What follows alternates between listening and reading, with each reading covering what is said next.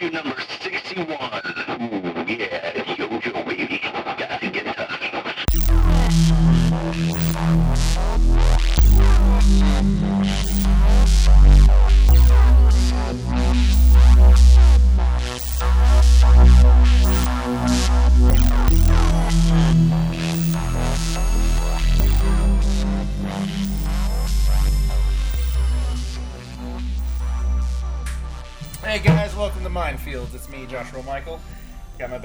with that microphone? I'm trying to move it closer. I didn't realize it was so far away. I was trying to It was like, hey guys.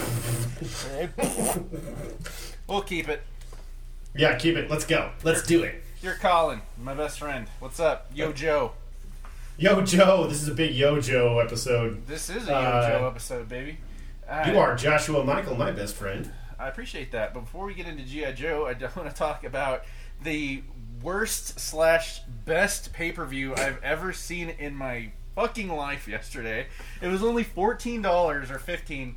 Fourteen ninety nine in the FITE app. It was Gallows and Anderson doing Talking Shop. They had this podcast before called Talking Shop before they uh, went over to WWE, and every now and then, about once a quarter, they would get just completely shit hammered, obliterated with Y2J Chris Jericho, my hero, and do talking shop on on on his podcast. There was there was times where it was almost unlistenable. Uh, there was also times Oh, where, man. there was also times where they would like they they they pulled a swerve on the Colón's dad, who's like the booker in Puerto Rico, and uh, Anderson does this voice like this, and he's like this new over uh, wrestler. I'm a luchador, and they call they call this guy up in fucking Puerto Rico because they're with the Colóns. Like, Dad, Dad, I got this great new fucking wrestler.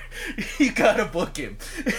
yeah, he's right here. I, I'm sorry, giggling too much. Um, anyway.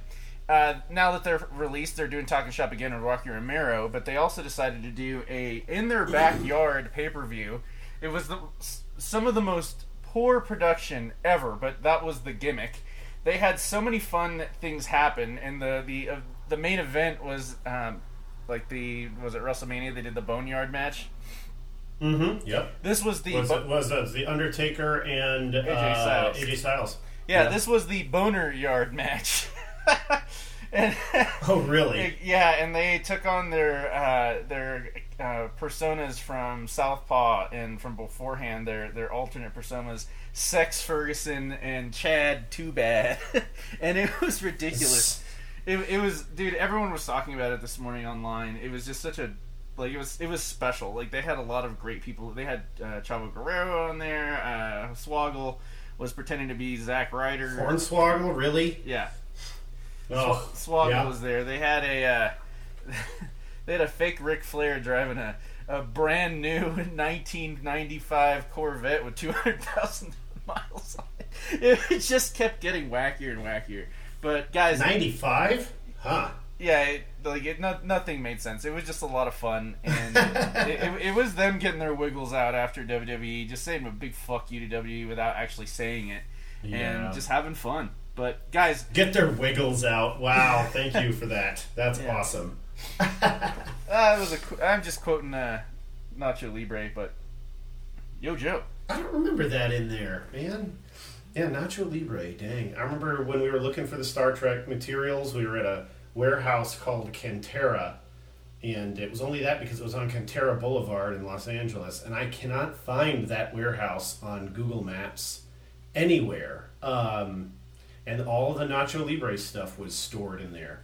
So, like when you're watching um, Avengers, when you're watching the uh, the new or Infinite, when you're watching Endgame, and the rat goes across the thing and it activates the thing in the van, and Ant Man comes out. That's what it looked like. This big uh, fenced-in area, and it was all Nacho Libre stuff, and there were like six or eight of those little mopeds he rode around on in there, That's and awesome. none of them were identical.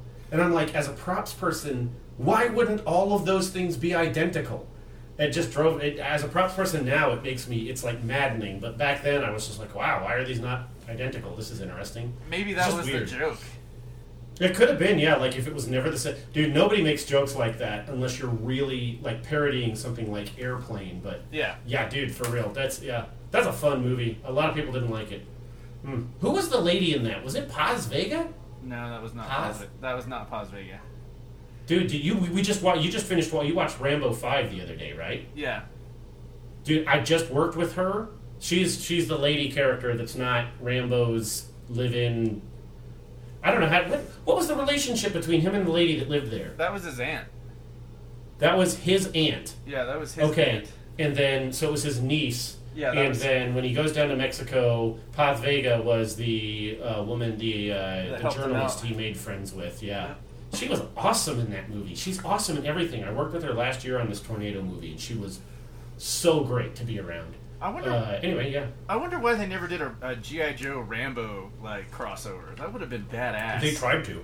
They did. They did. Uh, if you go back and look at the GI Joe Order of Battle comics, there's four issues um, in the original Marvel line. Uh, they they even have a a listing for a character called Rocky, who was supposed to be uh, a trainer, a GI Joe trainer, who was going like you know you're gonna learn boxing and physical fitness from Rocky, and it was supposed to be Rocky Balboa. They were going to do that, and then I heard recently, reading about Rambo, that they were going to do a Rambo tie-in to GI Joe. Um, but it's all you know. That kind of crossover stuff is very difficult to pull off in the '80s when there wasn't a precedent for it. Like now, Hasbro has all that stuff, and they've got their license out to. Is it IDW they're doing stuff with? Yep. uh, you know, what, we, we had Thundercats, Superman, and that's not you know Hasbro, of course, but all of that weird stuff. It's it's way more easy to pull that off now because of the collector market, and because the people who saw that, you know, it's people who are our age who appreciate that. That can get they can they can wrap their heads around a crossover like Ninja Turtles, Ghostbusters. Right. Like the Yeah. uh, Thundercats. Thundercats. He-Man like owned man. Like that was. Dude, that is such a good idea. But no, Yeah. that that already happened. That was badass. Yeah, that, that was badass. And the, before we get into GI Joe, if if you guys can ever find the Wildstorm comics that came out uh, post or pre before they sold out to DC, um, Thundercat line, it was it was Ed Ed McGuinness I believe was doing all the artwork. It was Mm-hmm. fucking beautiful. It was so much care was taken into it to make sure that new new fans alike would like it, and also make sure Grizzled grew up with it. Guys like me, we're, we're still happy at the same time. But let's let's talk about. I want to talk about uh, the GI Joe movies before we get too far into Okay. into it. They, they got a lot of really bad press, and I don't I don't understand it. Like, I think I think it served its purpose. It was a God. You, you have movies that are like period pieces. This is more of a like when they showed the night the what's the what's the airplane um, the Cobra Firefox. no Oh, the Night Raven, the Cobra Night- Night Raven. Yeah, when Mhm. they, they, so many of the vehicles were actual actual recreations of toys. Getting to see just your favorite Joes on TV and you know the little the little quips they would make and you know the learning's half the battle. Just real quick, it would say it, it, it was there to appease everyone. But then I hear that Channing Tatum fucking hated being in both of those movies. Um, I, I don't I don't know why uh, because he was the main character. Everyone loved him. The the suits were badass. The toys that came out were awesome. I thought the new version of Cobra Commander was done perfectly from Rex to the Doctor, who's all fucked up and talking weird, all Vader esque with the, the breathing apparatus, to being full on Cobra Commander.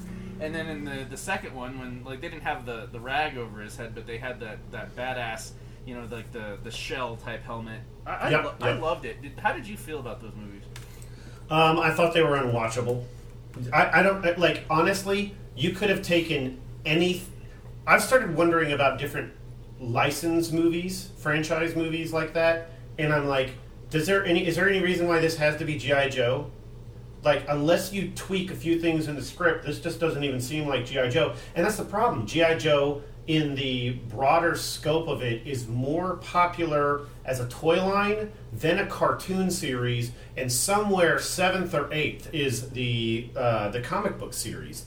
And the thing about the comic books is that there is a contiguous storyline with extremely fleshed out characters, with a crazy interwoven backstory that gets explored on a concurrent timeline throughout issue after issue after issue, and the circumstances get more and more complex, leading it to be uh, soap operatic uh, episodic in nature, like like any good TV that we would that we love now. I mean, you go back and you watch Next Generation, and they're all open ended gen- generally. But you know, you but they go back and they refer to things that have happened in previous seasons. The later you get in the story, this is like watching Lost, like reading GI Joe comics in the '80s, uh, and it even tied in on their side stories like GI Joe Special Missions or something like that. Um, or even the GI Joe, the European Action Force stuff feeds into the same thing because sometimes they were reprints and sometimes they were uh, their own stories.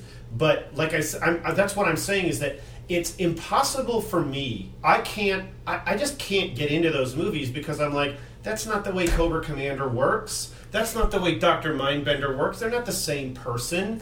Like no, Duke. Duke was never into the Baroness. Like the Baroness is with Destro. The closest she ever got to liking one of the Joes was actually having a moment where she and Flint were stuck together for a couple of issues, and that was while they were looking for Snake. She hated Snake Eyes, and of course, Snake Eyes and Scarlett had a relationship. But in the cartoon, Snake Eyes and Duke kind of had a relationship, and so Like, what, what, do you, what do you mean they had a relationship? like they were they were like romantically linked. Whether or not you ever saw anything go down or any making out or whatever in the cartoon flint and lady jaye were not exactly together but there was this there was this like tension. There was always this tension. And it was kind of that han solo leia thing going on in empire strikes back. And so in the in the in the comic books they made Flint and Lady Jaye really kind of eventually get together and then IDW or Image Image had the license for a while in 2000 and then IDW got it. Actually I think it was Top Cow. It's been all over the place. Um, and they actually got into a thing where Flint was went off the deep end because Lady Jaye got killed. And and uh, like even going so far as he infiltrated Cobra and he pretended to be a Viper and all of this stuff. And uh, they made a really great like Flint as a Viper or as a Crimson Guardsman action figure from it. Blah blah That's blah. awesome. Th- th- I'm talking about how complex this story is, Okay. and these these these flip flops of characters. So like you grew up and you watched the cartoon. Did you ever get more than one or two or five GI Joe comics? Yes, right? I And did. I'm just saying I did, generally. I didn't. I didn't. I didn't really get into the GI Joe comic books. So, are you saying that you're uh, because you got so in depth with GI Joe that it was that with the comic book, and it made it impossible to enjoy the movies? That's right, because the the movies, and I'm not trying to diss anybody here, Correct. but the the movies are developed for the lowest common denominator of how broad can we make this story to just keep Or the have to. concept of GI Joe versus Cobra and appeal to the broadest audience possible.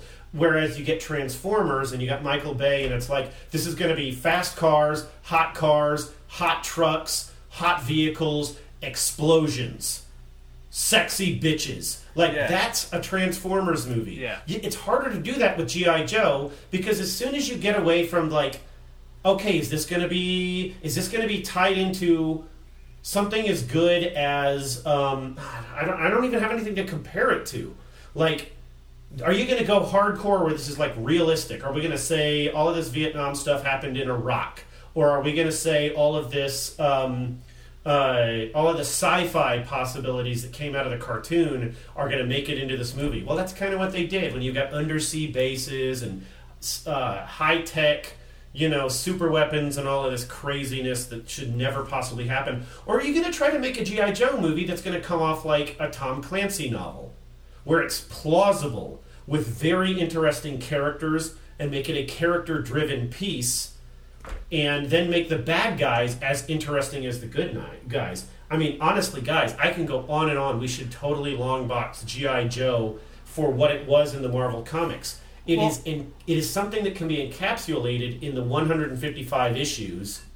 Uh, it'd probably take me a good hour to go over it, but like I'll have to yeah, that's them. I can't I can't like those movies because a they're already they're too chintzy for me, and so I'm sorry I'm a dick about that. But what's more, it's like ah you know it's just the most it's the most watered down characters characters I've ever seen for those ki- for the their their the depictions of them. No, and I respect your opinion 100%. And I'm, I'm just glad I I'm just glad that I'm going to read the the full run of the comics having watched the movies first because when I when I watched the movies, I immediately regenerated or uh, degenerated into a uh, God, I want to say a 4-year-old kid that was Okay. just so stoked to I mean, I was I was there in the movie theater for both of them and Uh-huh. like I mean, uh, I, it wasn't a thirty something man sitting there watching a movie. It was a four year old.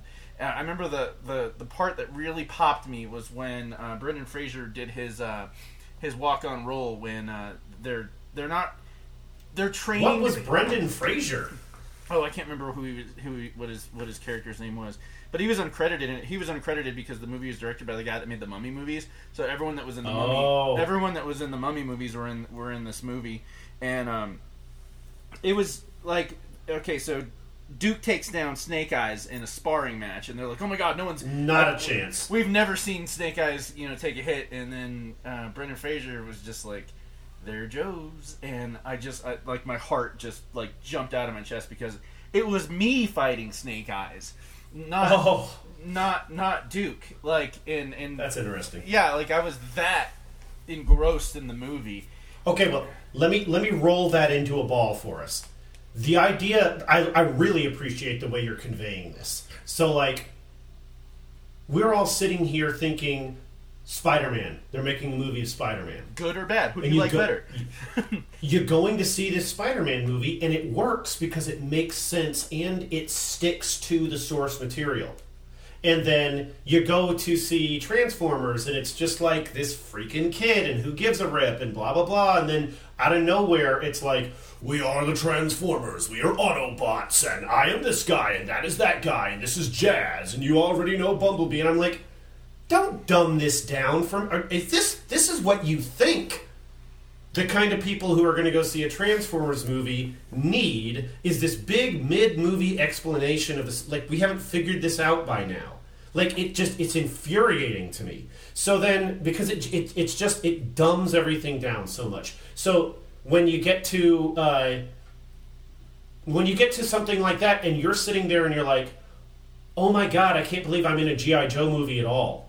Like, Yeah. we should, we should be happy that it's even happening. Yeah, But then to me, I'm like, why can't it be good? I was so excited to see Doctor Strange. I could not believe I got to see a Guardians of the Galaxy movie, and it was awesome. Yeah. It was great, and everyone liked it. Everyone. And so, like, I look at a G.I. Joe movie and I'm like, dude, there's about a thousand other ways that they could have made this, and it would have been good, it would have been interesting, and it wouldn't have made me feel stupid. And that's that's my bitch. Like, I can't, I, I'm not into that. No, well, I, I appreciate that, and, and on a higher state of consciousness, I'm not saying you're stupid, by the way. No, I'm no, I know. Oh, I didn't take it that way at all. This has been a nice tete-a-tete. Um, the, uh, on, a, on a higher level of consciousness, I think that's why they haven't been able to pull off a, a Thundercats movie, is because For real, it's that's a very hard hard concept, and especially after like I can be any I could be a studio exec at any place and go, uh, yeah, Cats just bombed more than anything ever. I think it made less than t- than ten thousand dollars. Uh, nobody's seeing Cats. Nobody's going to see Thundercats.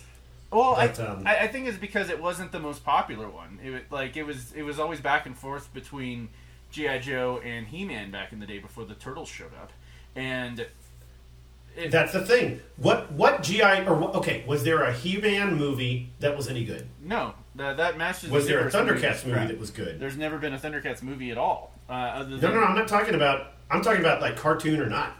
Oh, uh, well, the Thundercat, I think they did two Thundercat movies. The, the the first four episodes, I believe, are considered the first movie, and then Okay. when, when they when they find the the new revamped.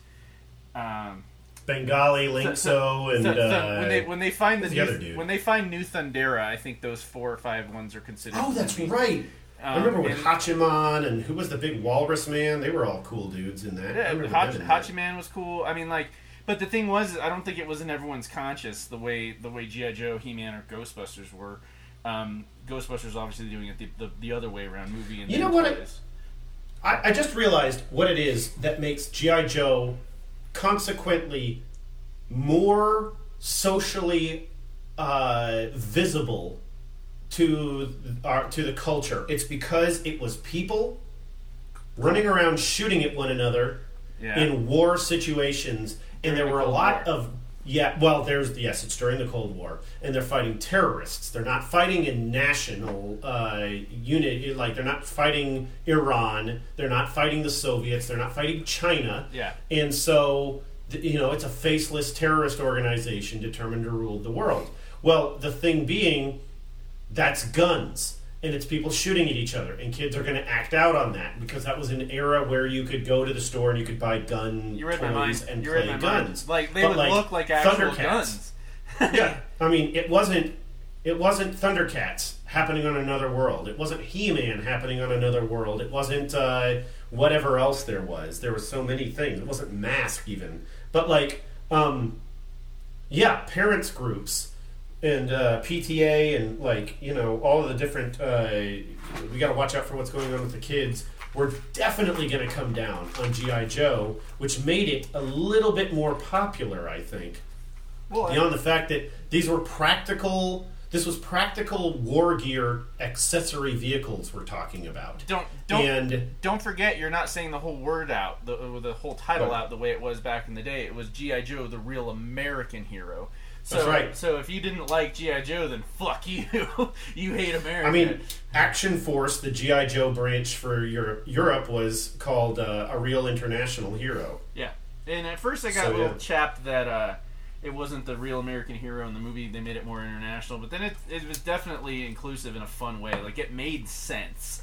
to that That's- you would you know. you'd have the, the kick ass hacker Moroccan and the, the the dude from Africa like that was leading the assault. I mean like I, I just had so much fun. I mean uh, Cobra's base was under uh, underwater in the North Pole.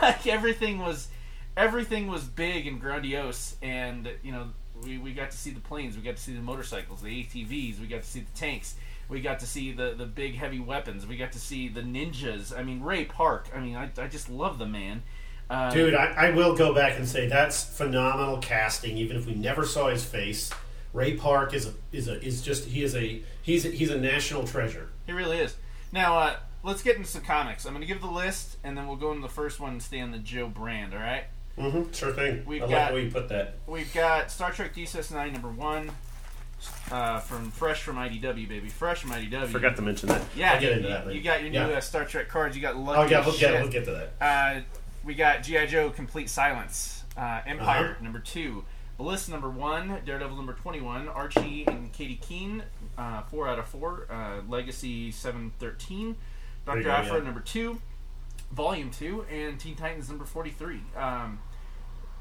I was com- like, let's go straight into complete silence. So uh, let me let me go ahead and pull. yeah this should be simple T- tell me, Um, tell me how you discovered this one.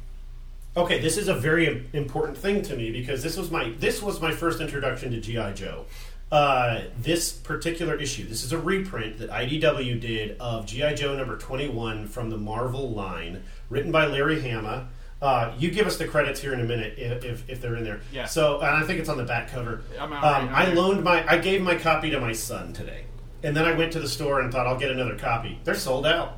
They had like a stack of these things the other day when I was there. They're gone, and so what what the deal is when I was a kid, I remember this just seeing this GI Joe comic floating around and wonder. I'm like, I mean, I knew everything and everywhere we went. So why why is this comic book here that I've never seen before? And it was that my dad bought this issue for my son, for my brother, my my little brother, um, because he couldn't read yet. And I thought, and I remember this being the only comic book we had lying around. And I kept thinking to myself, this is so weird that there's no words in this. That's not what I thought comics were, but I didn't really know what I thought because it was the first comic book I'd ever really seen. And this thing got beat up and trashed. And of course, it has that legendary cover of Snake Eyes repelling and shooting his Uzi at the same time. Yep. And uh, years later, when I started collecting G.I. Joe comics, when I was in freaking high school, um, I went back for back issues constantly. I'd go buy 10 of these at a time, and then I would read them, and then I'd have big gaps. Eventually, I got the entire run of 155 issues when I was in college. I was more obsessed with G.I. Joe in college than I had been my entire life because of this continuity.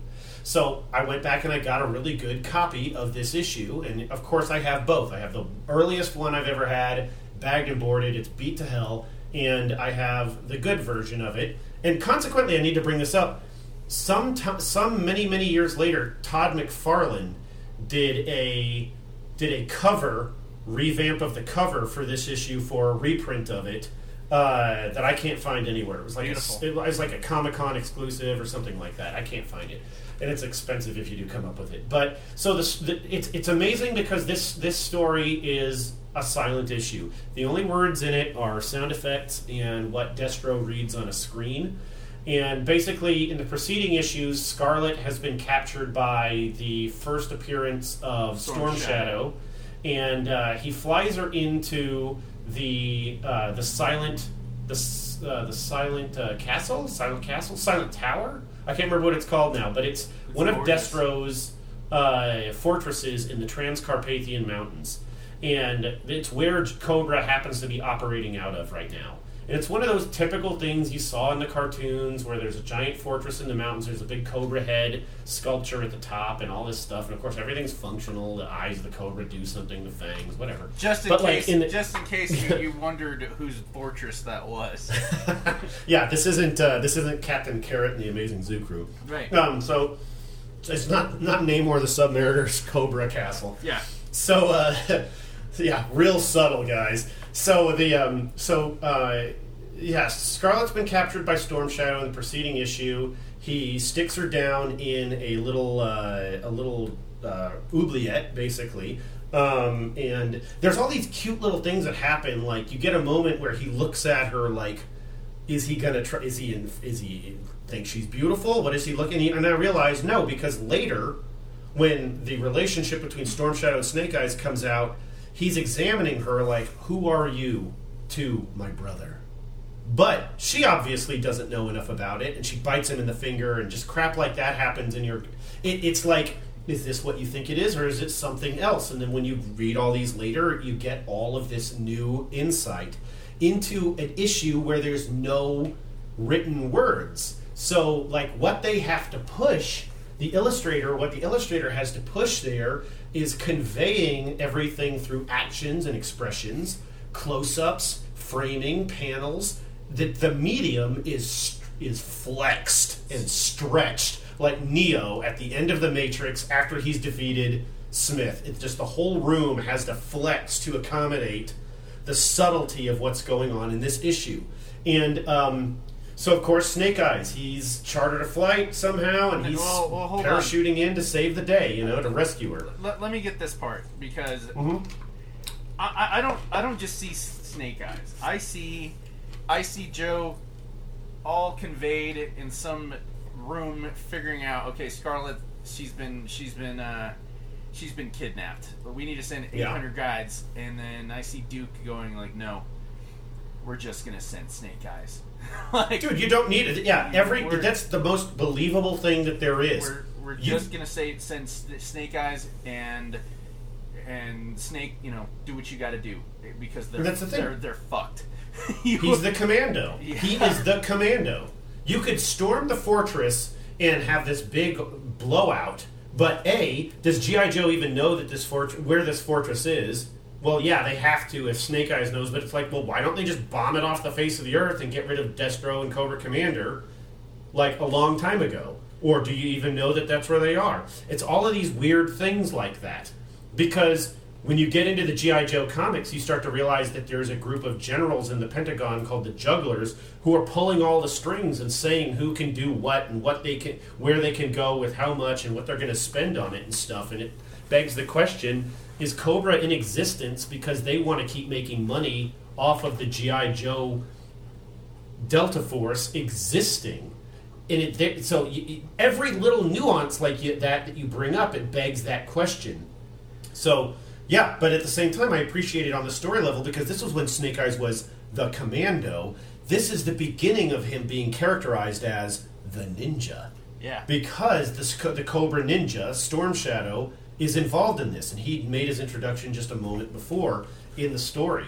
So he basically goes in and you have a killer ninja fight, and this is the appear- first appearance of the Red Ninjas, and it's fascinating because ninjas were just popping into the thing, and Storm Shadow was one of the only ninja products you could get in like 1982 when this came out, because it hadn't hit mainstream exactly. But uh, I mean, dude, you ju- you read this. I mean, how do you feel about it? What do you think? Well, I knew you I knew I was going to let you take point on this one. So Mhm. I w I I, was looking for any nuances that might pop into my head. So I took some notes. Um, near the end, when uh, Scarlett breaks out, she's using the same like um, paragliding uh, rocket backpack Yeah, it's. to, to, uh, I had that toy. to get yeah to get the hell out of out of Dodge. And on, at the end, when you know Storm Shadow throws a sword, and then from behind, uh, Snake Eyes catches it just with, a- with a slap. What what stuck out to me was that would have been a move that I would have been dying to recreate when me and my friends would play GI Joe. When we had our, Mhm. because I had GI Joe walkie talkies, I had fake guns.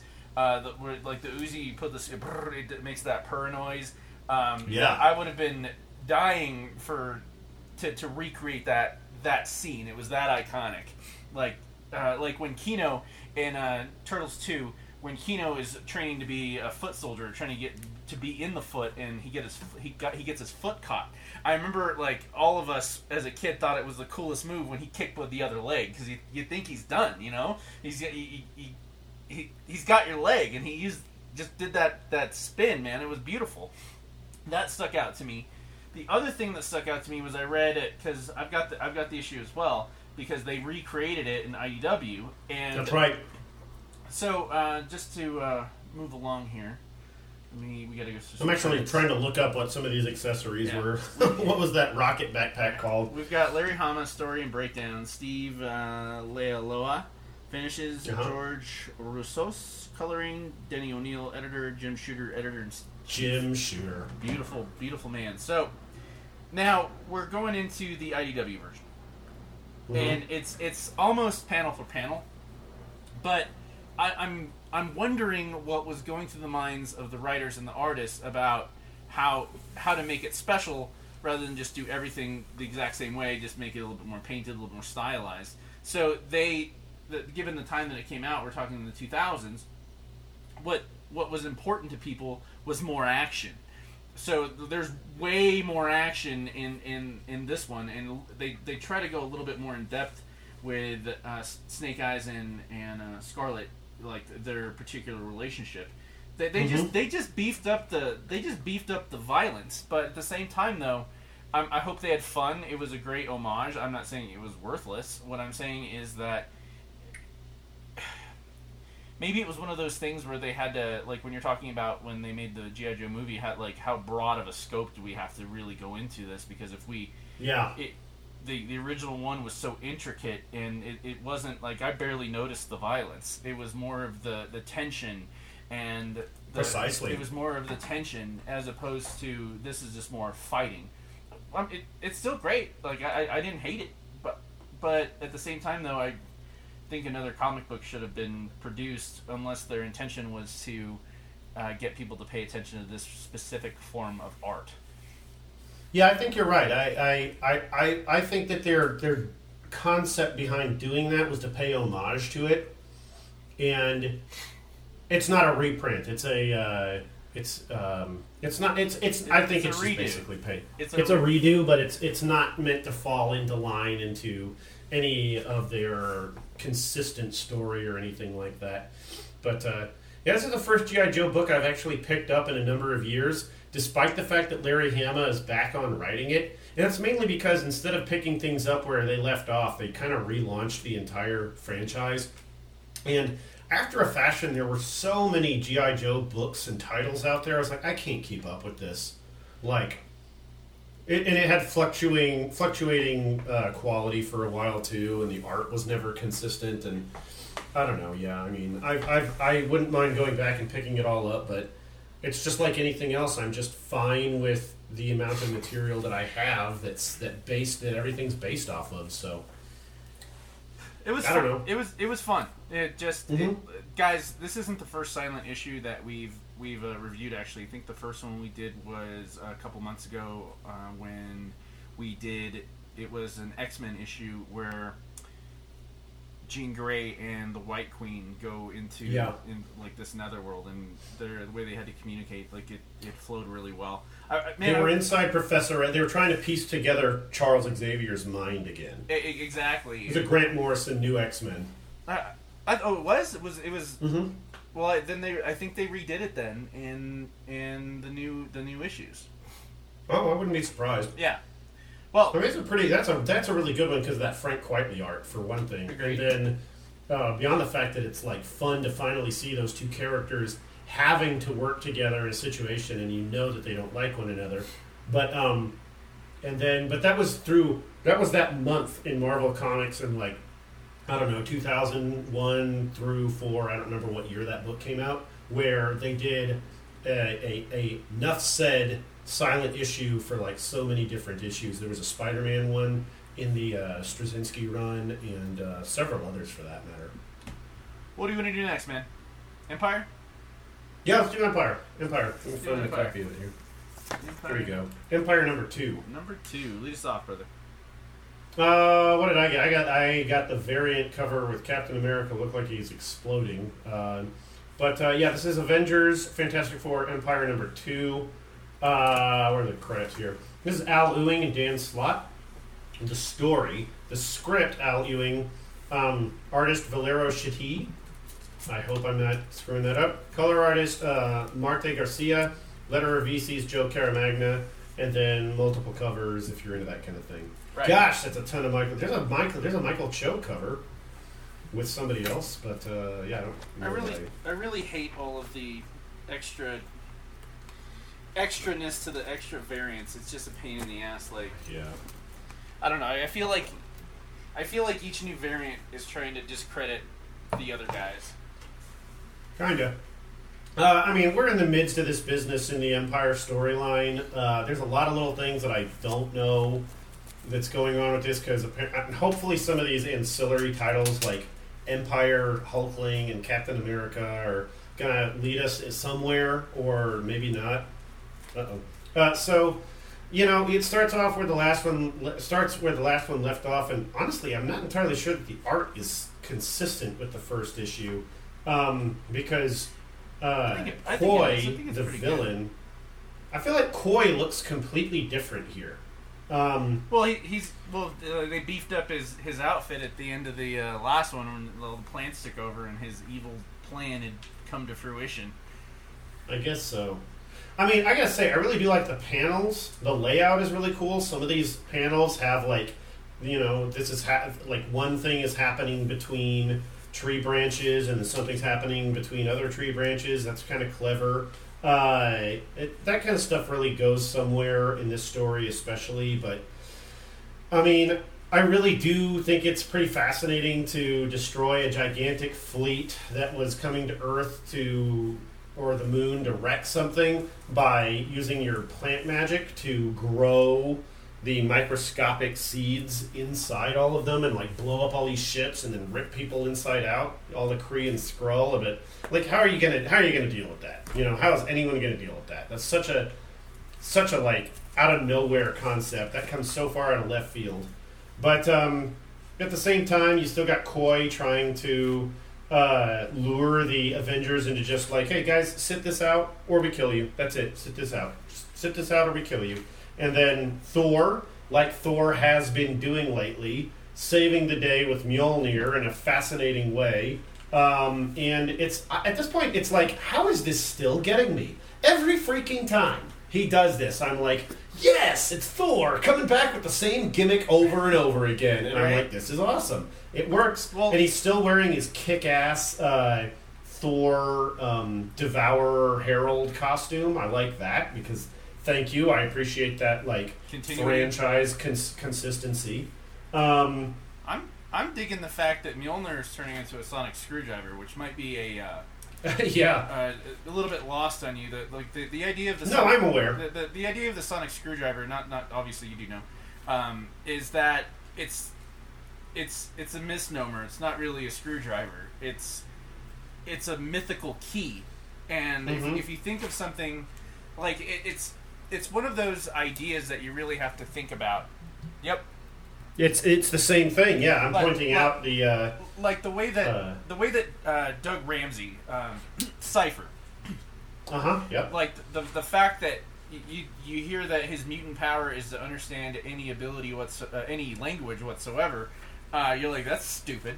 Why would it, why would that? How could that ever like if he can communicate with a computer, if he can communicate with a plant, the way he's communicating with Krakoa, the way that a sonic screwdriver, like you just have to figure out a way to like imagine it to be the the key to whatever door that you're trying to get through, whether an actual door or some sort of uh, metaphorical problem. Mjol- Mjolnir's getting there. I I, I, I dig it. Yeah, I gotta say that the the way I'm hoping. Okay, so you and I both read this, and we're mentioning that. I dig that. I like it when these power items of the universe are are they have hidden additional elements that haven't yet been discovered by its wielder or something. I like that. I don't want to go in and suddenly everything's so overpowered you can't do anything with it. Like Mjolnir should always be Mjolnir. I was always going to get pissed if the MCU decided that Mjolnir was one of the Infinity Stones. Like that's it. Just it bothers me when everything always falls back into that same world. Uh, but I really appreciate in this one Hold on before. that Hulk. What? oh no no because I wanted to talk about the political. I like the political aspect of it. That Hulkling Okay. is a figurehead, and to for people to really wrap your mind around what a figurehead is, especially politically. Like Mhm. he's re- like yeah he can hold the sword, but does he have any sort of gravitas to something that he was just given? So I think that's gonna eventually gonna be he's gonna be one of the main heroes of the event. Hopefully they don't kill him off when you know just reuniting the Kree and the Skrulls, and then also to man I popped hard when they they they uh, gave her uh, Captain uh, Captain Marvel. Yes, that I did too, and I, I'm I'm sick of Captain Marvel. I don't like the movie. I appreciate her appearances in a lot of the books, but I don't want her overutilized because I- if I, I appreciate it when she's utilized because she's an interesting character. I don't like it when it's just like, well, we just got to stick a woman on this team. Like, she should be that badass. She should be as badass as she is. Now we can do something completely different with her character, something that we've never done before, and it's even said so in this book. So if this is if thi- if the one thing that we can take from this entire run is to make Captain Marvel a more compelling character, I'm totally behind it, and I'm willing to put in the money to keep reading Uh, this. Agreed, and, and but to, to just rewind real quick, it's not that we have a problem with a woman being, uh, you know, Not at all. Being at all. being at the forefront. It, it's it's the problem with are they are they doing it just because they feel they have to do it? But if if that's Right. the, if that's the case, make it even I more just- badass, which they just did. They really did. They made her way more badass by making her essentially one of the Kree accusers. She's an and, accuser. like through through this through being able to use Hulkling's weird magic sword to eliminate whatever it was that was within her. I like his sword. I like the idea that he's just going to be cutting through people, like saving their lives and eliminating the plant virus or whatever. Um, the space sword. Uh, I love that he uses it on her and it fritzes her out and like reforms her to be able to make Ronan the Accuser's uh, ultimate weapon the to sing the way it's supposed to. Like they're in sync. And so it is it like she can do anything with that weapon. Like get, putting that in her hands, that's like yes, new action figure, new hero click, new costume, new Let's- everything. let's like do it. now you've done something that says Let's you don't have to go buy this just because it is. You should get it because this is the new iteration of that. That's a whole new toy for like everybody to get. There's a whole new dumb Funko Pop because it's the one that comes with the with the ultimate uh, the ultimate hammer, and it's like let me read the line. I love it. Let me read the line. Oh, please do, yeah. This universal weapon once belonged to Ronan, the legendary accuser, one of the Dude, Imperium's greatest heroes, who loved the Kree above all. And that's something you really got to think about because he's he comes off as a bad guy. It's one of those things where like you know you, It's up and down. guys- Sometimes he's not.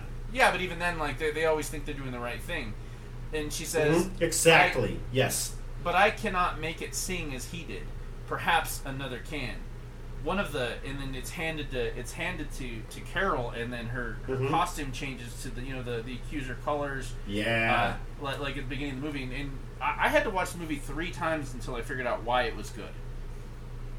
I, I've only seen it the one time. I might rewatch it a few times. I'm totally willing to soften my heart to it. I'm just disgusted, unfortunately. Like, I just thought it would have been perfect for Jude Law to play Marvel and, you know, obviously die in the movie, passing the torch to Carol. I thought that would have been good. It's not what they did. They, they didn't. And then I, I really, I'm still, like I say, it was.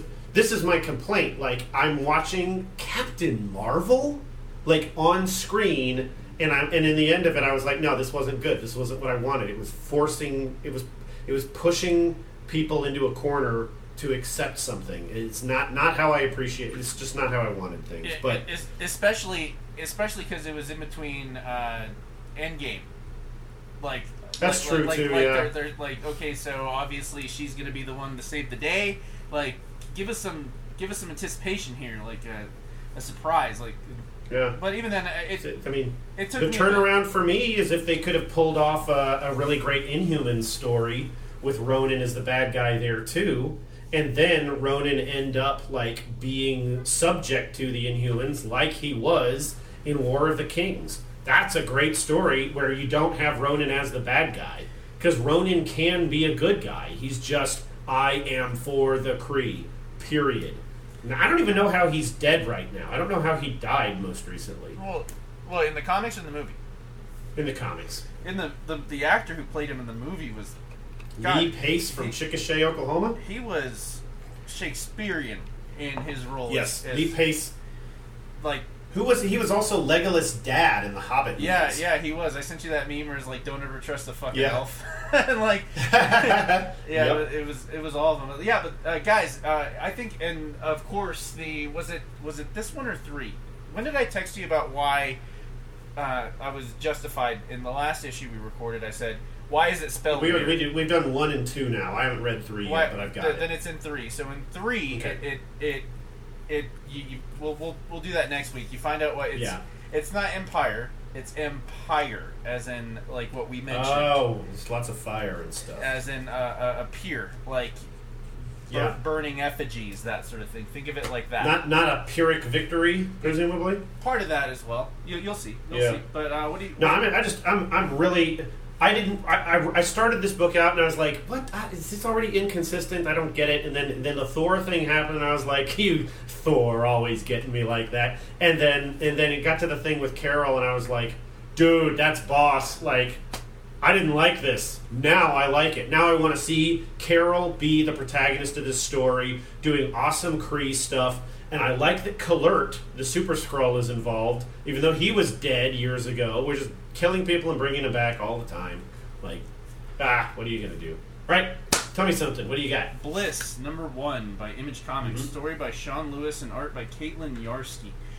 This comic book knocked my goddamn socks off. This this is something absolutely special. I I I cannot fathom a comic that is so perfect for what's going on right now in terms of personifying evil. We, we, we, Mhm. we, we find ourselves where a young son is having to testify on behalf of his father, who is uh, being tried as one of the worst serial mass killers ever. And so you, you get the impression of what is he a Dahmer? Like you know, did he have girls locked up in his house? No, uh, it it's it's not about the, the the guy testifying. It's it's about his dad. And we we go through, and the, the the city they're in is called Feral Town, which I really like because I like when they name things a specific way, like in um, Fell by Warren Ellis, who Yeah, unfortunately got me too'd, uh, or uh, really? yeah, uh, apparently he's. They, they were saying something about it. He keeps girls. Um, anyway, Wait, Warren Ellis? yeah,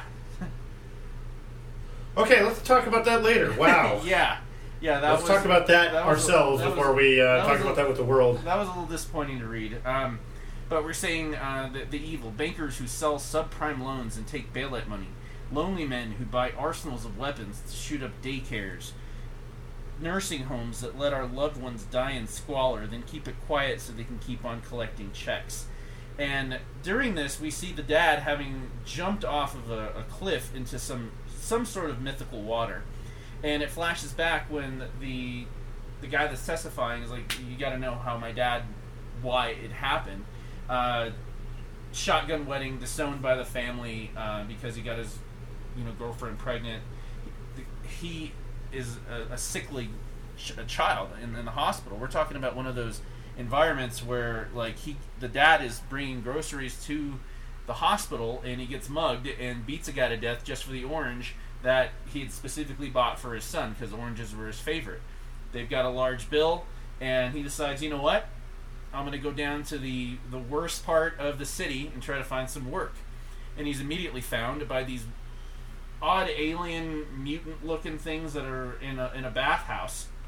And they're like, "Yeah, um, we saw what you did. We like it's good work, and we're gonna give you all this money, and we need you to kill a lot of people for us."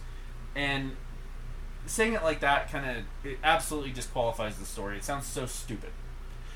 But Yeah, it- it's a little it's, cheap. It's it's not like that at all. Like it's because the artwork has that Rob Guillory quality from Chew, where it's so special. This is a very specific, stylized uh, art art form. Like this guy really is, or this this gal actually really knocked it out of the goddamn park, and it's just personifying more evil. Like, in the town, all these people are killing people, but they don't remember doing it, or it was because for some stupid reason. But then they there's something they're missing.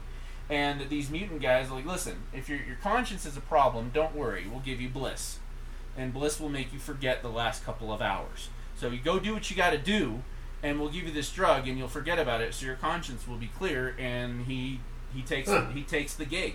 He takes That's an interesting superpower. he takes the gig, and it's it's not so abstract, but there's a lot of poetry in it, especially the last pages. I'm gonna read the last page. It's not gonna ruin anything for you guys. He's pulling his dad out of the water, that weird water. I think he dove into like you know the pool of bliss. What do I tell them, Dad? that the God of Oblivion is coming, and you're the only one who can stop her. They won't forgive you, and they shouldn't. But they have to listen for all of us. And the the way it just stopped you in your tracks, and I had to reread it four or five times until I got got what was going on. And the fact that I wanted to reread it, not like where I read it and I was like, "What the fuck does that mean? That's stupid." And then you stop, but then you're like, "No, there's something like there's there's so much art going on that you stop, you reread it. I still don't get it. It, it it's it, it, it's it'll it, it, it'll get you." As opposed to where, where it becomes like one of those things, like okay, where do I have to read now? Um, you know, common problems when uh, newfound uh, comic creators are you know getting their, their footsteps in. But no, this one, God, Getting their steps in. yeah, this was good. Mm. Um, my favorite one, my favorite comic of the well, my favorite new comic. It's one of those things where so many good things came out this week. Uh, let's let's save Daredevil for Kinda. end. Yeah, You want to save Daredevil? Okay. let's save Daredevil. Give me some uh, give me some Deep Space Nine, baby. Yeah, so this was pretty amazing. Uh, this is a new IDW book. It's uh, Star Trek Deep Space Nine. Too Long is Sacrifice is the name of the story. Uh, I, I got the photo cover. It's got Odo on it. If you're familiar with that, with the character, everybody. Odo was the shape-changing constable slash law enforcement character on the series. If you never happened to watch it, uh, this is written by Scott and David Tipton, artist Greg Scott. Very, uh, very, very interesting. I, I, I gotta say, I'll, I'll get into that in a second. Colorist Felipe uh, Sobrero. So, I'm sorry, Sobriero. Unless it's Felipe Sobriero. Letterer Neil Uyetake and uh, Chase Marotz as the editor. Uh, there are definitely multiple uh, covers if you're into that kind of thing. Um, I mean, the first panel is a little interesting to me already because it depicts the promenade of Deep Space Nine as really busy, which I kind of appreciate. Check that out. Like, I like that because you don't usually see it that busy on the show. There were always a lot of background uh, wandering around, and the show had a huge budget for alien makeup because you, you get on the Enterprise and it's maybe there's two or three aliens. But like Deep Space Nine would have been filled with them all the time. And there's even a guy that's like a bird that has feathers and a beak. And I'm like, dude, thank you. We never see that in Star Trek. Um, But uh, the the first character you see is Doctor Bashir, and then he's met by Garak. Doctor Bashir is of course the genius. Uh, genetically engineered doctor. We find that out late in the series. He's genetically engineered like Khan. Uh, and then Garak, who is the Carta- Cardassian expatriate uh, to the station. He's the tailor, but he's a former spy. Nobody trusts him, but everybody has to utilize him sometime or another. Fascinating character, portrayed by Andy Robinson from Hellraiser, etc. One of my favorites. I had a conversation about him with one of my customers the other day. Like I, I have, Mhm. I have to ask if they have any valuables that they want to put in a separate schedule for their home insurance, and like I don't really have anything really valuable, but some collectibles. Like, well, what do you got? And he's like, ah, just a lot of Star Trek stuff, and I'm like, uh, tell me some more. um, he was like, "Well, I've got a, I've got a lot of the model ships and uh, Mhm. statues of them." And I was, like, he told me a few, and he's like, "But my my cherished one is the exact replica of the Stargazer that Picard had in the meeting room." And I was like, "Oh my god!" he's like, Oh yeah, yeah, right. "Oh, you like Star Trek?" And I pretty was big. like, "Yeah, no, it's not. You, you, you, I don't just like Star Trek." like, yeah, man, that's the way I feel. So yeah, like this bomb goes off, and everybody's like, "Well, okay, so why is there a bomb going off on the station in the middle of the Dominion War? And is this terrorism? Is it the Dominion? Is it what the heck, you know, or is it something else? Is it just a petty thing? Is it a petty dispute?"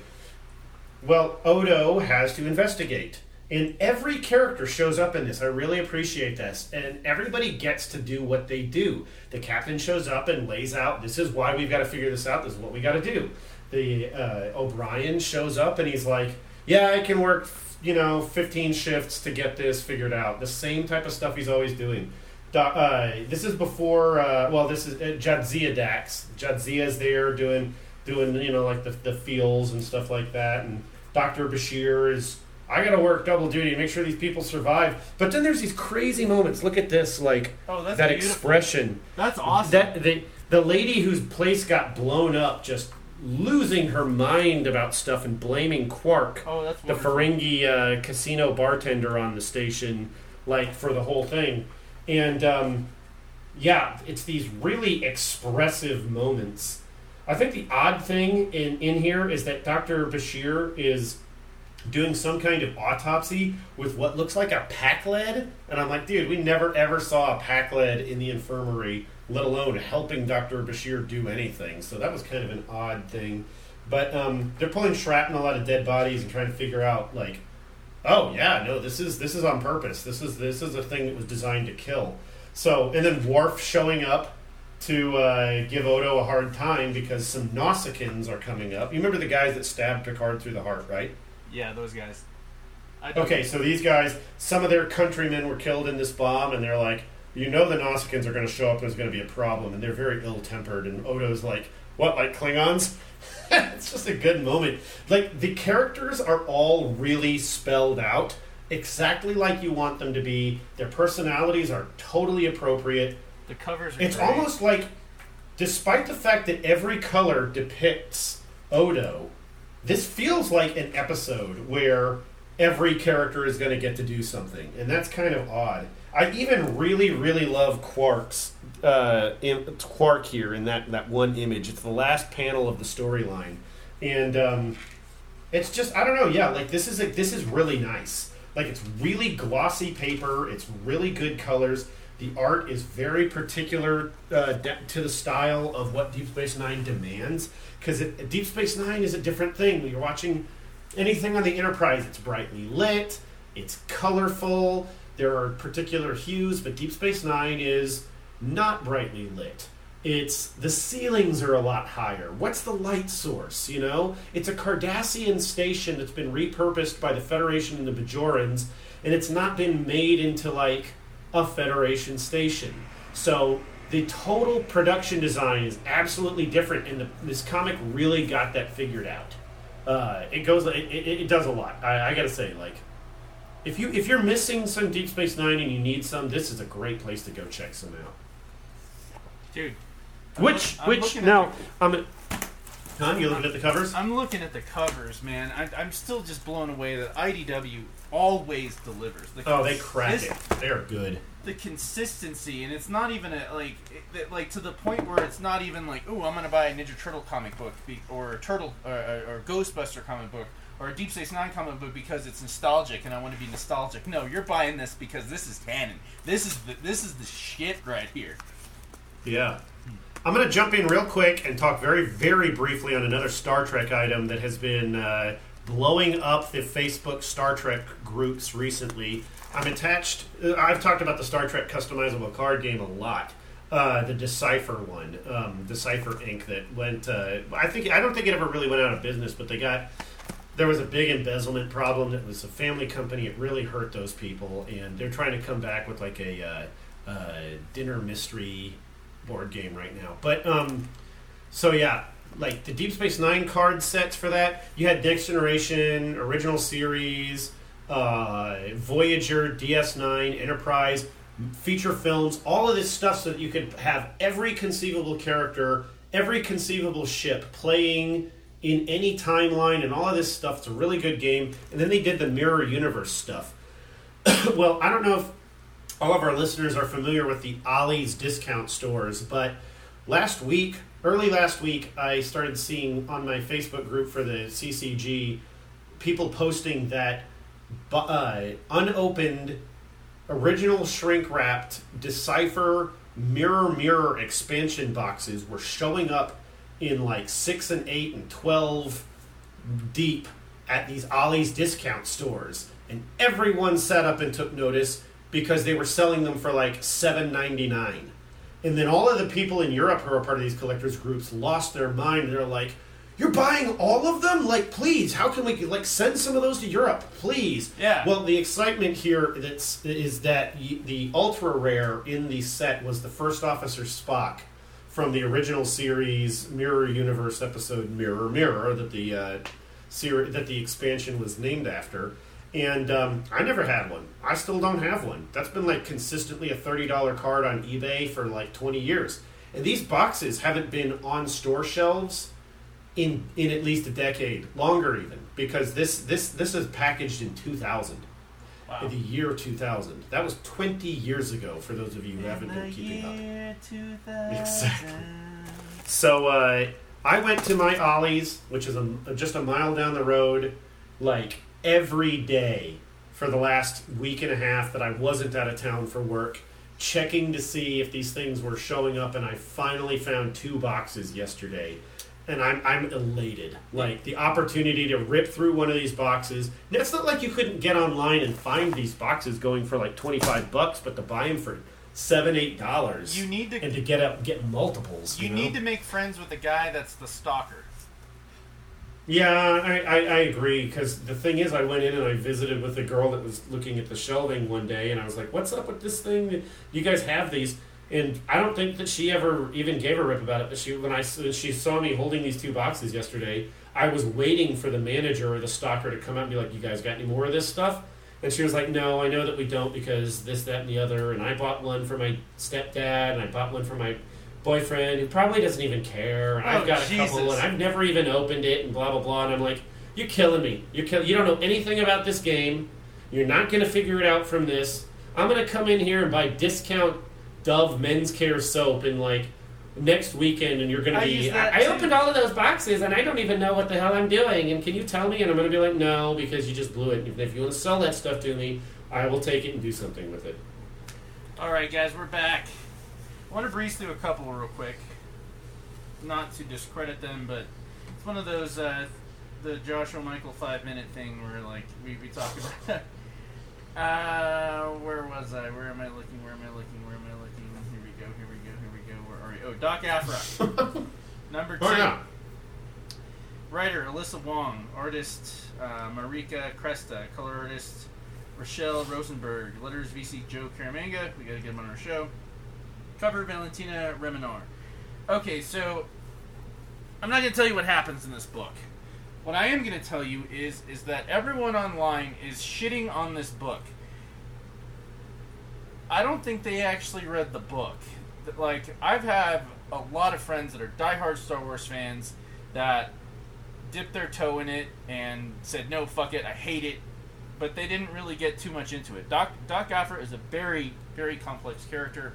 Her relationships with people, are, it's always on edge. There's there's always that back that backhand. You know she's going to betray you in some way. Like don't trust her. The way having that in mind will help you enjoy the story a lot more than just writing it off that I don't like this random character that doesn't exist in actual canon. Uh, she's gonna exist in actual canon, and then all you assholes are gonna start scrambling to fucking find all these early issues to get your number one and your first appearance, and then it's okay now that it's justified that she's on the fucking silver screen. Give it a chance. This is issue two. You have time to go get issue one. Uh, don't forget that there was a, a long story run that just ended a couple months ago, right before COVID, that I was so bummed when it ended. Like, but give it a chance. Yeah, I don't have a problem with Doctor Aphra. I like the character. I just want to make sure that the story is good. Uh, is that? I mean, do you feel like this story is good? Who was? I don't remember what it was. Like somebody came down on it The- early when it came out, and then, then COVID hit, and we like, we're sitting The around story's waiting great. for the next thing for a long time. It's it's just one of those things that, man, some people just you, you got to give it a chance. That right now we're investing like th- this is she's basically Indiana Jones in Star Wars. She's she's an archaeologist. That's such a legit premise. She, she's an archaeologist. She, she's a she's a uh, uncredited one. She's not really a doctor, but what she does definitely has some gravitas. Give it a chance. Mhm. We're talking we're talking good Star Wars stories here, and if if you're especially it's gonna piss me off if you're a huge Kylo Ren fan and can't give Doc Doc Aphra a chance. It, it just doesn't. I, make I don't get it. me. I mean, Kylo Kylo Ren. I know. I, I, I still I still get it. I still get like how bad how bad the new Star Wars movie was, and yet I feel like they finally stuck it with that character. He stuck his landing. I wish he didn't die. F off on spoilers. Yeah. You've had plenty of time. But, uh, yeah, I don't know. I, I'd much rather see. Uh, forget it. I don't know. It's the whole. I'm wearing an Empire Strikes Back shirt today. right. That And I've got my. And, and now, yeah, I saw you had yours. I was like, yeah. So Yeah. I'm burning a hole in myself for having Star Trek and Star Wars on the same on the same chest, I guess. Anyway, yeah. right. So Doc Aphra is good stuff. I like Doc Aphra. I just haven't been reading this new book. Teen Titans number forty three. Ooh, yeah. Teen Titans always delivers, and the the point of this storyline is we're going through a dark rabbit hole in this one. Because we're talking about murdered bad guys and the Teen Titans who are they're trying to investigate who the hell's killing all these bad guys and why, and they find clues that are specifically placed for them to figure out who it is, and it ends up being Robin, D- Damian Wayne. Damian is going rogue. Okay. Damian's going rogue. He's he's decided, and that's the thing about Damian is that when he gets something in his in his in his mind, he doesn't let it go. Batman is on his trail now because he realized that Damian is a murderer now, and but Damian is justifying it that the criminals in Gotham are lacking one thing: consequence for their actions, and he's out to make examples out of people. Uh, it ends with this issue ends with him butchering a guy. I mean, he, he just cuts his hand right off, and I assume he's about to do some more before the Teen Titans stop him. It's it's it's about it's it's one of my favorite things, like from Harry Potter when uh, Neville Longbottom got those extra points to help win uh, the cup at the end was because it's it's it's difficult to stand up to your enemies, but it is even more difficult to stand up to your friends. And yeah, dude. and that is what's happening now is the Teen Titans who are leaderless trying to do this. I mean, like they, he, Damian is pissing off all the wrong people, and the thing about Teen Titans, they need central leadership. They absolutely have to have it. They all have powers that could f all of them up if they tried, but they still need a leader. And it's interesting that they pick that they're rallied behind Damian Wayne. Uh, if you if you're not familiar with him, uh, son of uh, Talia al Ghul with Bruce Wayne Yeah. Raised as a ninja, raised as a murderer, until Bruce got his hands on him and snap, snapped him into place. But he's his gimmick is that he goes rogue sometimes. I remember when Grant Morrison was writing with Frank Quitely, uh, Batman and Robin, uh, right after uh, Batman R.I.P. and Batman, Oh, yeah. Batman, who was Dick Grayson at the time, was with Commissioner Gordon, and he's like, "Wait a minute, who's watching the Joker? Who, who is in custody?" Yeah. And they're like, "He's like, Robin's watching. We gotta go." And we're talking one of those like quick spin the Batmobile. We gotta go. We gotta go now. and and then Drift cut- the Batmobile yeah, over there and, right and then cut to a scene where Damian is just brutalizing the Joker. and it's, Yeah. it's it's you you got to get a grasp on who Damian is in, tor- in order to enjoy this to its full potential. You don't have to know all the history of the Teen Titans and why Kid Flash is awesome or Lobo's daughter. It, it's it, if, as long as you know that little bit, you can drop into this right now and have some fun. So we're talking Robbie Thompson, writer. I could totally He's- get behind some Teen Titans. Agree. The totally cartoons are great. Uh, Dude, I, yeah, my yeah, me, and- my boy and I have always read those books or uh, watched those car, cartoons. Jesus Merino, penciler, Julio Ferreira, inker, Marcelo Maiolo, colorist, Rob Leigh, letterer, Bernard Chang, and Marcelo Maiolo, cover. Bully to you guys. Just keep kicking ass. I like that. Bully to you, nice. Let's do some Archie, baby, before we get. Oh my gosh, this was so fun. It had been so long since I'd read any Archie. It was kind of hard for me to remember whether or not I'd read three or four most recently. Um, yeah, so this is Archie. What you got to remember, and I've said this before, folks. Look, look at that luscious, luscious cover. That is a. What you got to remember, people, is that Archie is running its legacy numbers, and then they're they're doing little four part storylines with other Archie characters, so that you have a jumping off point. You know you're not going to get like your head underwater in this huge continuity. But you'll wonder, like, why is Archie going out with uh, Sabrina the Teenage Witch or something? I mean, you can just go back a little ways and it's there. Um, so this is four of four with the uh, Archie and Katy Keene, and it's freaking cute and it's luscious. And the art, when you look at the cover on this issue, you're like, "That's beautiful." I hope it looks that good inside. Well, it did because Laura Braga did the same same art inside as she did on the outside. So the stories by Mariko Tamaki and Kevin Panetta, lettering by Jack Morelli, um, uh, colors by Matt Herms. Oh my gosh, beautiful work. The, the, the like rosy cheeks, glints in the eye, gradients of color all over the place, clothing texture. When you're doing an entire uh, storyline about a, about a young lady and her fashion and storyline or and clothing lines, like being able to just feel what these characters are wearing and like imagine like reaching out and messing with their hair you get the sense of it because the coloring and the and then the penciling does so much for this. It, this is a tactile issue. Um, basically the whole business that's been going on is that katy keene came to riverdale uh, with her sister named sis. That's really her name. And she got really popular really fast with the girls because of her clothing line that people had been following from when she was in LA. And uh, Archie was at the same time trying to drop his new single. And he's a teenager. He gets upset because he wants to crush it, and nobody really cares because everybody's blowing out about Katy Keene. And uh, so there's these. It's interesting because it's realistically childish and petty, but nothing that can't get fixed with a little growing up because they're teenagers. And I, the more I read this this particular storyline, I'm just like, dude, this so makes sense. And uh, except that they get to go off on these wild trips to New York and stuff. So in issue three, they were all in New York and they were all going to go mess around. And because of course Veronica's paying for it, and she's setting up this thing because she's a busybody with uh, with Katy meeting this guy. Well, the guy turns out to be Katy's ex boyfriend, and he's missing her, and he wants to help out, but he hasn't revealed this to anybody. Of course, Archie is, you know, oh, I'm nonplussed because my thing didn't hit, and everybody's paying it. It's just he's still moping. And it's funny because they even make fun of that in here at a certain point. They're like, he's really lucky he's cute because, you know, he's kind of a weirdo. It's like, it's funny that they get that line that, like, they're self uh, self aware enough to do that.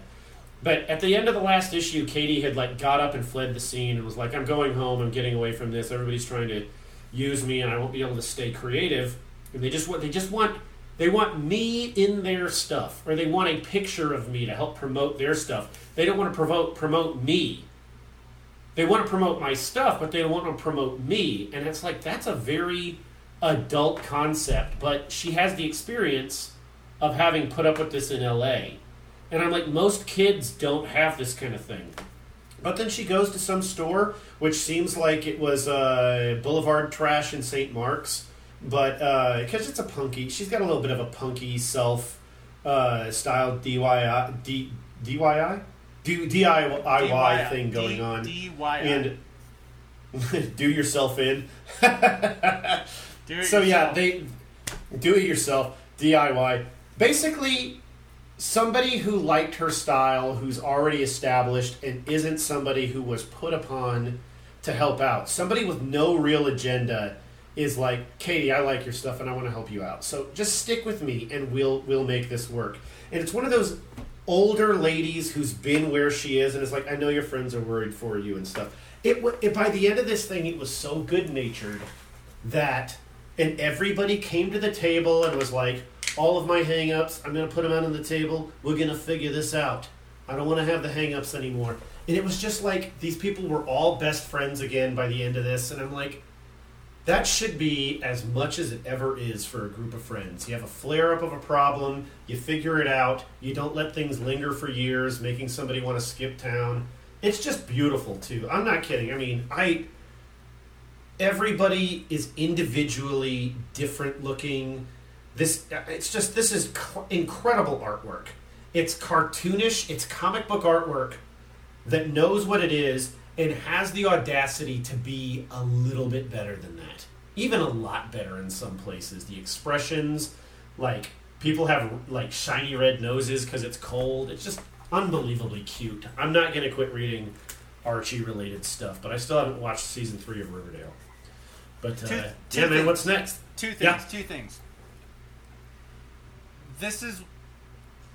You would never think that someone like you or I, we're big, we're tough looking, we kick ass, would, would, would be into romance comics. This is why comics are good. This, this is how. Like, I feel more well rounded reading Archie with you because it satisfies a specific part of my personality. I mm-hmm. love romance. I love, I love fashion. I, I even though I dress like a space monkey all the time, I love fashion. um, I love the little nuances that, that you're telling me. And, and the second thing is that the way you critiqued it reminded me of the complete opposite of an art critique in art school when like you it's not really like you don't have tests in art school. Like you have here's your finished product. You read your Yeah. bull- you read your bullshit. This is what Is it it means. capstones Yeah, something like that, and Uh-huh. and then everyone tells you what they think of it, and it's always bullshit. It's always bullshit. But your your breakdown of Archie was beautiful. I, I really thoroughly enjoyed it. I haven't read this issue yet, but I can't wait. like, of course, I, I, I'm gonna be, I'm gonna be looking for textures. I'm gonna be looking for emotions. I'm gonna be looking for DIY. I'm gonna be looking for uh, uh, D, whatever it is. DIY. 'cause do it yourself. I, I keep, I do keep- yourself I in. keep, I keep messing it up, but even then, I like, uh, like it's gonna inspire me to find like what what can I do to like make something look cooler that I wear, not not for anyone else other than myself. That that sort of thing. Like, Yeah, I like I like the idea that uh, I think that most young ladies that in college age women who have any uh, ounce of creativity will you know if you're not going to sit there and sew stuff together you're going to match things up it's all you know you can accessorize anything it's it's fascinating i mean even me when i you know you can if it's this freaking hot outside i'm just i'm like okay well do i match and i get crap sometimes like colin you're wearing like four different shades of blue so what? I like it. I don't care what anybody else likes, you know. And then you get picked on sometimes. Somebody eventually calls you out on it. I'm like, give a shit. Like I'm, I'm sweating balls in this thing. Like, what do you want me to really care what I look like? As, as long as I'm not sweating on my props or my actors. it's just one of those things. I don't know. Whatever. Uh, ah, yeah. By the way, sweat on your I. I, I have gotten a really positive response today because I've wanted to make minefield shirts uh, just in general.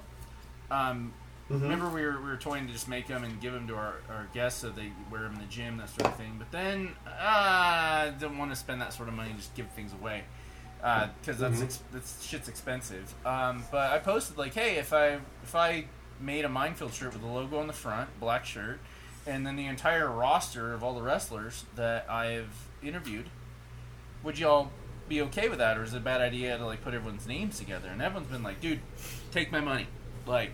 So um, That's that's freaking cool. I'm gonna I'm gonna invest in it, man, and uh, I'm gonna get some good, nice, uh, high quality shirts that you know don't fade, and good print and unisex fit. Like uh, I'm gonna do it. I'm gonna, but I'm gonna sell them for I'm gonna sell them expensive. All the other dudes, all the, all the boys sell it usually like twenty bucks, maybe ten, depending how new they are. I'm gonna sell it for thirty or 25. 25. But if you're if you're putting individual names on them, you know, there's that. That's a big deal. Yeah. That adds up. But let's And even if you're not, you almost put a section on the back it's like, hey, I'll get this printed up, and then you know I'm going to let you know where you can send it if you want to get your name put on the back of it. Agreed. Agreed. But let's Mm-hmm. talk about the absolute hands down superior comic that we've read all week. Oh, yes, It it, it was uh, it was the Stranger Things free comic book day, right? yeah. Yeah, def, def, No, we're just kidding. I just picked that up today. Uh, No, I I want to know what about- I want to know what Eleven was doing when she went shopping. Uh, what? I don't. Th- I don't think that's. Uh, uh, yeah, I don't know. I haven't. I, I just picked it up today. I haven't got to read it yet. No, we gotta. Okay, so Daredevil. Like every issue Daredevil. gets better. The last issue was the ending of a knockdown drag out. Okay, so we think the next issue is gonna be one of those like transitional I- issues. Yeah, it was a transitional issue, but what happened I've never been more engrossed. never been more engrossed. Like it was okay, guys. So we, we talk about writing all the time. That's that's why we do this. Uh, my point about this is that when you're watching WWE, you're watching AEW, and you're like, well, this guy needs to fight this guy because the story's going to write itself, and that's not always the case. Then when you read, sometimes you read a story, and I always uh, bring this uh, up a, a lot. Actually, is when like Henry Rollins talks about listening to a new Alice in Chains record, and he goes, "Fuck, I'll never be this good." How did they make it look so easy? Right, dude. H- Uh-huh. How, how did how did they make it look so easy? And you're reading this new Daredevil, and you're thinking that all of this makes sense. This this is perfect. Th- th- It, it wrote itself. Wrong, wrong. This is superior writing and in in absolute forethought of how to make something so like when you were talking about how contiguous uh, GI Joe was. This is this is balls deep. This is the sex. I mean, like, like yeah, it makes sense, but and, and you'd think it wrote it wrote itself. No, no, this was this was hours of slaving. The- There's not no doubt in my mind that that figuring out like this was they're they're just connecting bullet points of how to how to do this and tell us uh, tell us why it was good, man, or tell us what happened. Okay, I'll tell you. I'll tell you. I'll tell you what. I'm gonna run the run the credits real quick. Chip Zdarsky, writer. Marco Checchetto is the artist. Oh, dude, so good. Uh, Mattia Iacono is the color artist. Also, freaking great. Um, VC's Clayton Cowles is the letterer. Um, the art is, is awesome. It's the same guys. It's as awesome on the cover as it is on the interior. I didn't realize it until I was looking at the cover page. This is the beginning of a new, a new uh, uh, multi-part storyline. So this is the part one. This is beginning of Truth or Dare. Dude, seriously. I, I open this and it's the aftermath. Everybody's standing around trying to get their bearings after that big fight, and it's like, uh, okay, yeah, I'm still feeling that. There's cinders in the air. There's smoke. There's just debris raining down still, and we found out that uh, uh, Izzy Izzy Libris got her own son killed to get That to to I had to to stop. entrap. Yeah, She- to she- entrap the owl. she sacrificed her own son. She knew that the owl was going to go off. How do you kill an owl? You poison its food. Poison its food. You poison oh its food. gosh. She fed her own son recordings. It was all set up. Her son was useless. It's The- all all set up to get recordings of the owl insinuating himself. So there's evidence he's going away. honestly, I, I that uh, if look they on don't his capitalize on this, oh yeah, The look exactly. on his face, The- like You've I'm never seen fucked. the owl depicted better than in thi- than in this run. Uh, and at the same time, the media is all coming down on, on Daredevil. They're like, "Are you Daredevil?" He's like, "Yeah, I'm Daredevil. I, I killed a man. I'm actually going to go away for this. I'm gonna I'm gonna turn myself in." The Kingpin is Kingpin is coming off awesome because he helped get out there and beat the crap out of some bad guys. He really did. Yeah. I mean, you know, he's going to turn it. That's, I like what Foggy says later. He's going to make hay off of this. Uh, I love but uh, Cole North, Detective Cole, takes Daredevil in, but they get stopped in the street by Foggy, and Foggy's like, "Hey, I got a plan." They're like, "Oh wow, Foggy's got a plan." I love it when Foggy gets daring and proactive, and Always, that kind always, of like always. yeah. Anything they do that changes him from like the simpering side character is great stuff. So, and, and also like Foggy being this articulate and intelligent. So this was a thing. I don't remember any preceding issue with the district attorney in it. Well, What's his name? Bo- uh, Bob uh, Hofstadter or something like that. Right, Um, right. But, before we get into him, I, I want to talk about Kingpin's spin doctor. This guy is one of Oh, the Wesley. Yeah, Yes, he's I the love- one from the TV series. I love this character. I, like he's like it's them and Wilson's listen and they're like, hey, yeah, good job. We're we're fucking with you. We're, we're assholes. We're gonna figure out. What Oh yeah, the guys anyway." from the preceding. Yeah, the the- prece- the, uh, the, the the old money. the Illuminati Uh, bad uh, guys. asshole type guys, yeah, that are running everything, and he just hangs up his phone. He doesn't break it, but I, Mhm. I, I like that the, the shot of him having look, Yeah. looking at his phone in the dark as the car cruises by, thinking, "What's my next move?" Especially, I think I, he's not going to let them pull him down. He just No. he just went out and did something that's going to save him from all kinds of problems. He just bought political capital that will never end.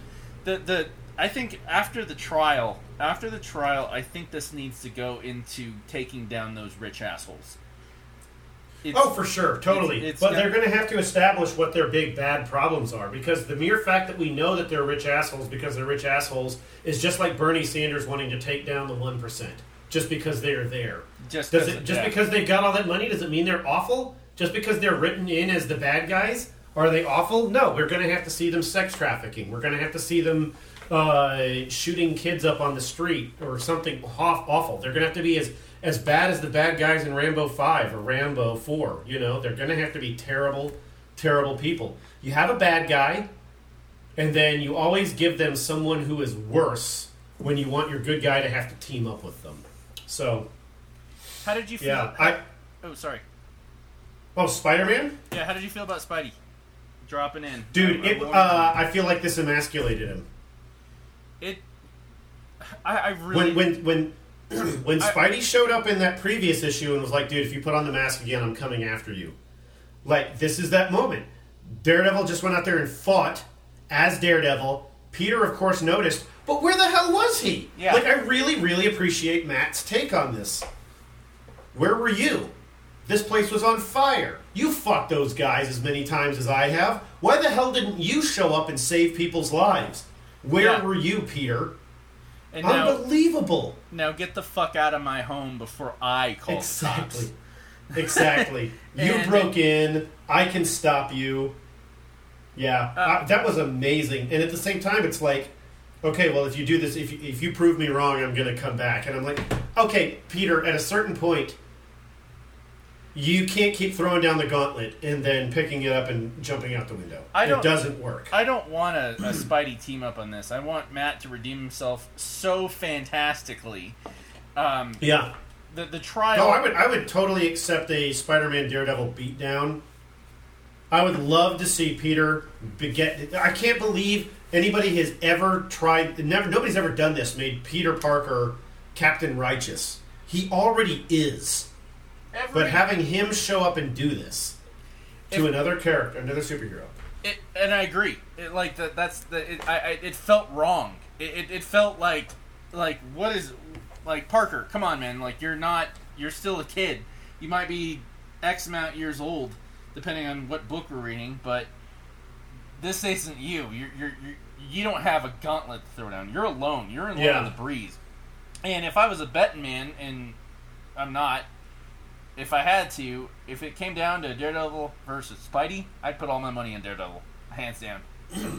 I would. I, I think so because despite the fact of different superpowers and stuff like that, and the the outrageous amount of experience that they've got uh, between them, something or another just says that like Peter doesn't have the conviction to take down this this Matt this Matt Murdock this Daredevil. This this is a whole new Matt. this is a whole new Matt, and Yeah. we're we're past we're past the guilt.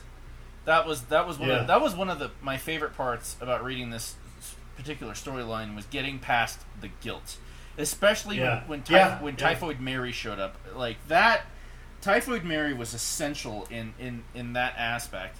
And in order to understand that, you got to reread it. Um, I'm, I'm sure you Mhm. understand. But we're getting to a point where we're where it's agreed we're trying you as a superhero. We're not trying you. We're not going to take your mask off um, because of the Superhu- Superhuman Registration Act. Uh, we're going to try you as a separate person. And who are you? Right. I still, I'm amazed that that would ever happen. There's no way that that jurisprudence would ever really take place. I mean, yeah. What I, I don't know where that came from. This that business of your your superhero's uh, testimony is admissible in court. It's, It's like, well, eh, then you could get anybody to put on a Captain America mask who fits the body build. You know what I mean? Yeah. It's just, but uh, it's it's un, it's impossible. Well, well, even then, it's it's it's sign of the times, and and when people want justice, if they want blood, they will make exceptions in court. When you see a fourteen-year-old being tried as an adult because the crime was so heinous, um, Yeah. they decide to oh, we're just going to try you as an adult, despite the fact that precedent does, says otherwise. Um, we're trying Daredevil, and the look on what was the guy's name? The district attorney. Which guy? district Oh, attorney. dude, that was oh! I actually cried. Like I don't know who that character is. I've never seen him before. You I don't know fucking their worked for me. You Exactly. fucking worked for me for this It office. is. There is no. It, yeah, that guy has every reason to be that angry because Every- Daredevil faced exactly the same problem way back when his identity was compromised in the Bendis uh, Maleev run. Exactly, that dude. That was so good. everybody Great- he great ever parallel, tried would be let out. I think that's what needs to happen. Let me read I the think line. that Daredevil. I think that every character that Daredevil ever put away needs to have their court. Like this needs to go as bad. That would be the gutsiest move they could do. Every character that's in prison is out now, and Daredevil has to clean them up like a like a like a Batman Knightfall over an entire year. Oh. All right, I got to go and make sure these guys aren't doing doing dirt. I saw you doing dirt. I'm going after you. Like that's that's an entire that's a, that's at least a year's worth of work. That's more than a year's worth of work. It writes itself. Yeah, that that writes itself. Nothing about this writes itself. This Well, that this was story, that was that's why this it was a issue, pun. That's why it was a pun. exactly. Yeah, this this issue, it just feels like this ought to be the direction that it goes, and at the same time, but and, and it's still it's still funny because it's like, dude hasn't even gone home and got cleaned up. He just threw on his Daredevil costume, and turned himself in. He hasn't even get, taken a nap yet, and it's Yeah. like, yeah, it's. It, I mean, there's nothing simple about this. This is complicated. This is law. This is better than any ten episodes of Law and Order wadded up together. I- I mean, this is Let me this read- is solid stuff. Let me read the line. District Attorney, Mm-hmm. you know as well as I do, if anyone finds out, then every case I ever touched in this office will get overturned. Dozens of truly terrible people will go. Deal's a deal, you fuck. Yeah, Put it back on. And Yeah. Matt puts his, you know, he, he rings in. And like, I, I imagine this guy pouring himself a drink afterwards, but it, then the, the comedian in my head is like, We built you a handicapped bathroom, you son of a bitch. oh man. Yeah, it, and it, it just uh, the uh, my last closing on this is: Did you notice that there was no fighting? There was no, not one punch was thrown in this. In this. Oh, dude, dude, that's the beauty of a really good comic is that because yeah, it's the tension. No, uh, you know, the district attorney slapped Matt in the, across the across Well, the face, but as we're not. This isn't superhero. Yeah, there, there's no there's no reason why there has to be a superhero battle in a story that's going on this good. There's the the, the this is still a capes comic with the dramatic lighting, with the stances, the posing. Knuck- I mean, Knuckles on the Look at that! Look at look at that dramatic panel. It's an upshot of Yeah. Daredevil. I've you know, there's I've still up right action. You got you got the district attorney getting up and straightening his tie. That is an action. That is movement. Uh, we got Daredevil jumping off of a building and landing on a car amidst a bunch of protesters to turn himself in, and he realizes the the protesters are all paid by Fisk, and it's there to be a distraction to him because, of course, Fisk knows Daredevil's power set. That much noise is just going to mess with him. I love it. And then, and then flip four pages Yeah, more, and you see the DA's his knuckles on the desk. Look how hard Yep, he hits yep. that button to to get, Get his ass here. out of Yeah. yeah. I want to look at you. It- like the opposite is uh, Fight Club. Oh, thank God! Please don't hit me again. yeah. But guys, honestly, we, we've we've I think we've done every single like we we, we do our We've best. done every Daredevil for two years. We've done every Daredevil for two years. Uh, yeah, we, we're almost going on two years. Goddamn. Um, every single one, and not because it's our fa- not because it's something that like we're getting paid for. It, it's just that goddamn good. It, like I was never a Daredevil fan growing up. He just wasn't that. I, was, I wasn't either. Either it was. I got turned on to it by a buddy of mine, uh, who was like, "I love Batman, and if there's a Marvel character I like, it's Daredevil because he's basically Batman." right. And I was like, "If anybody's Batman, it's Iron Man." But I didn't even understand Iron Man back then. Even so, then, yeah, we should do Demon in a Bottle one day, man. I think you're right. Uh, yeah, But I we think you're right. We gotta wind down. It is closing time, guys. Mindfields. We've been we've walked through a lot of minefields this week, man. We like we're gonna give you a really and truly, we're gonna give you a pop the up amount video of version. stuff there has been to do. Yeah, yeah, uh, uh, dude. I've got five five interviews this week scheduled. This week is gonna suck. Whoa! Yeah. Well, it's, it's gonna be awesome, and by suck I mean I'm gonna be tired. but that's Yeah. that that's okay. Uh, one of those things, and one of those things, just gotta get it done. We keep going. We keep pressing on, and we really Yeah. we really appreciate you mindfielders always keeping up with us. Uh, the huge surge in downloads this week was like, how did that happen? Like all of a sudden, like who noticed us? Um, we had uh, legendary Spawn uh, artist um, like our show. Wow, Szymon Kudranski, man. Like, I couldn't. I, I was like, am I reading this right? like it was late. Like he liked it. Okay, cool. I think we're doing something right. And you've got work to do. You've got a big ass meeting. You gotta put some pants on. yeah, I'm gonna stand up into the into the camera with my uh, with my pants off here in a second. Just uh, just take off that dandruffy uh, Empire Strikes Back shirt. I know it's supposed to look like stars, Oh, whatever. but it just looks really dandruffy. yeah, it's just the way it's made. No, Oh. we gotta go put something else on. Guys, this transmission is over. Totally, totally. All right, we'll see y'all soon. Thanks very much. This is dangerous. Dude, I think that was one of, that was one of our best. That was that was one of our best. Oh man, like we covered so many different things. Um Yeah, so proud of our work. I love you man. Kick kick ass.